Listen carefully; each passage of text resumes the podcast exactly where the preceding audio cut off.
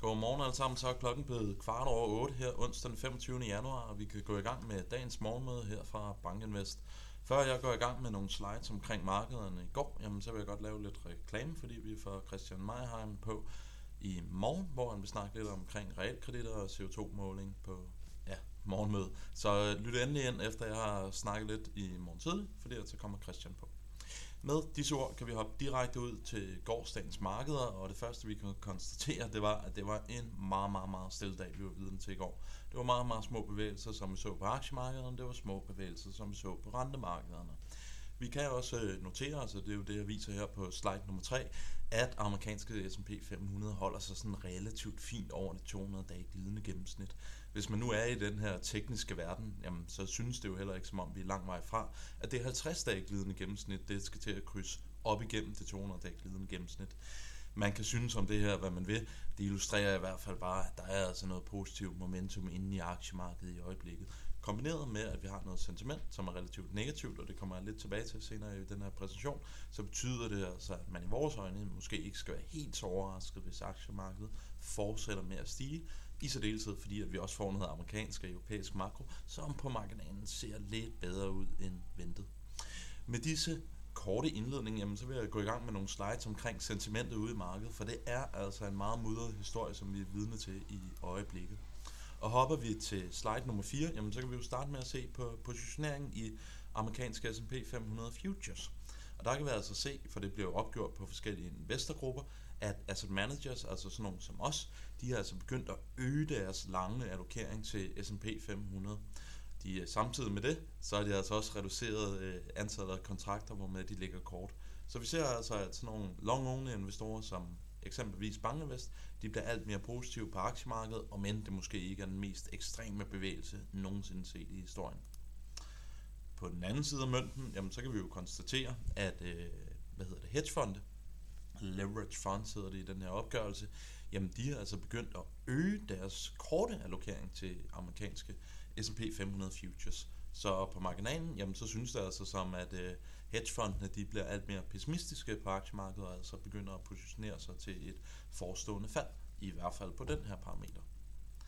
Hvis vi zoomer lidt over på aktie eller på obligationsmarkedet, jamen så laver JP, JP Morgan sådan en sentimentindikator om, hvordan ledes deres investorer i hvert fald dem de snakker med, ligger over- eller undervægtet øh, allokeret til amerikanske statsobligationer. Og der kan vi altså se, at den her indikator den står på minus 4. Det er altså en indikation på, at folk ligger kort, men det er altså markant op for de bundniveauer, som vi så op igennem 2022. Så alt andet lige, så er der altså kommet et lidt mere neutralt sentiment, i hvert fald på baggrund af den her indikator, på øh, obligationsmarkedet i USA. Og det hænger jo meget godt i tråd med det her fald i inflationen, som vi har set over de, kommer, øh, over de seneste par uger og måneder. Så kan vi gå ind og se på, hvad Bank of America Fund Manager Survey indikerer. Det er jo sådan en rundspørg blandt institutionelle investorer, hvor man bliver spurgt utallige spørgsmål omkring markederne og allokeringen og ja, diverse politiske events også. Der kan vi altså se, at netto 33% de svarer, at de er undervægtede aktier. Det er faktisk en lidt større andel, end hvad det var op igennem øh, december måned. Så det indikerer i hvert fald, at institutionelle investorer de er på marginalen blevet lidt mere defensive, end hvad det var sidste måned. Hvis man nu vil være lidt kontrær, jamen, så kan vi jo fortsætte i den her Fund Manager Survey, og så vil jeg sige, at det mest kontrære, man kan gøre i øjeblikket, det er, at man går ud og køber amerikanske growth-aktier, eksempelvis øh, Fangman-aktier, Apple, Microsoft, Amazon, alle de her navne. For hvis man går ud og ser på investorerne i den her Bank of America Fund Manager Survey, så spørger de, er I over- eller undervægtede amerikanske aktier? Jamen så siger Netto øh, 39% af de undervægtede amerikanske aktier. Vi har ligget og samlet det her data op, så vi selv kan analysere det siden 2017, og det er altså den mest negative amerikanske aktieallokering, vi har set over de sidste ja, seks år, er det så godt og vel. For at forlænge det spor, jamen så bliver man også spurgt med, tror du, at value-aktier det vil outperforme growth-aktier over de kommende 12 måneder? Og der kan vi se, at netto 53%, de er ude at sige, at value-aktier det kommer til at outperforme growth-aktier. Så igen en illustration af, vil du være kontrær, så køber du amerikansk tech-aktier i øjeblikket. Et andet spørgsmål, som jeg synes, øh, jeg hører oftere og oftere, jamen det er, kan vi virkelig handle på 17-18 øh, gange forward P på S&P 500? Er det ikke for dyrt? Og vi har jo længe advokeret for, at det er altså høje niveauer, hvis vi skal ind og ramme en, en hård recession. Men i den forbindelse, så synes jeg, det er interessant at, at notere os i hvert fald, at det er bare en tredjedel af markedet, som synes, at amerikanske aktier de er overvurderet. Vi kan se, at der er 10%, de er faktisk ude og sige, at amerikanske eller globale aktier, de er faktisk undervurderet, og så langt hovedparten, de er altså ude og sige, at vi handler i øjeblikket på sådan et meget færre niveau, givet de økonomiske vækstudsigter. Så det er lidt en illustration af, at det er altså ikke alle i øjeblikket, som er ude og, og synes, at 17 anden gange forward P på amerikanske S&P 500, det er øh, overnormalt dyrt. Så en anden ting for lige at, at færdiggøre det her på øh, positionering, så kan vi gå ind og se på, hvordan øh, investorerne de ligger allokeret til de her VIX ETF'er. Den tyrkis linje, det viser andelen af investorer, eller AOM, i ETF'erne, som spiller på, at VIX-indekset, altså volatiliteten i aktiemarkedet, skal falde, og den mørkeblå linje, jamen det viser AOM i de ETF'er, som vil stige, så frem at volatiliteten stiger. Og der kan vi altså se, at udover den der lille top, vi så i 2021, jamen så op igennem august måned 22, jamen der var folk altså begyndt at positionere sig til, at vi skulle se aktier falde, vi skulle se kapitulation i markederne, vi skulle se, at VIX-indekset steg. Men det her behov for at hedge sig gennem det her meget isolerede type instrument, det er altså faldet relativt kraftigt over de seneste par uger og par måneder. Så det er altså en yderligere indikation på, at investorerne bliver alt mere optimistiske omkring øh, aktiemarkederne. Nu er det måske heller ikke helt så, så kontroversielt at sige det her med, at andelen af investorerne, som spiller på, at vi skal se en faldende VIX, det giver nok meget god mening i takt med, at VIX-indekset nu ligger på meget beskedende, vil jeg sige, 19,2. Så igen, en yderligere illustration af, at i øjeblikket, så synes alt relativt rosenrødt for aktiemarkederne. Det kan man jo så tolke på en positiv eller negativ måde. Men i hvert fald, der bliver ikke diskonteret, at vi skal se en helt stor volatilitet over de kommende par uger og måneder.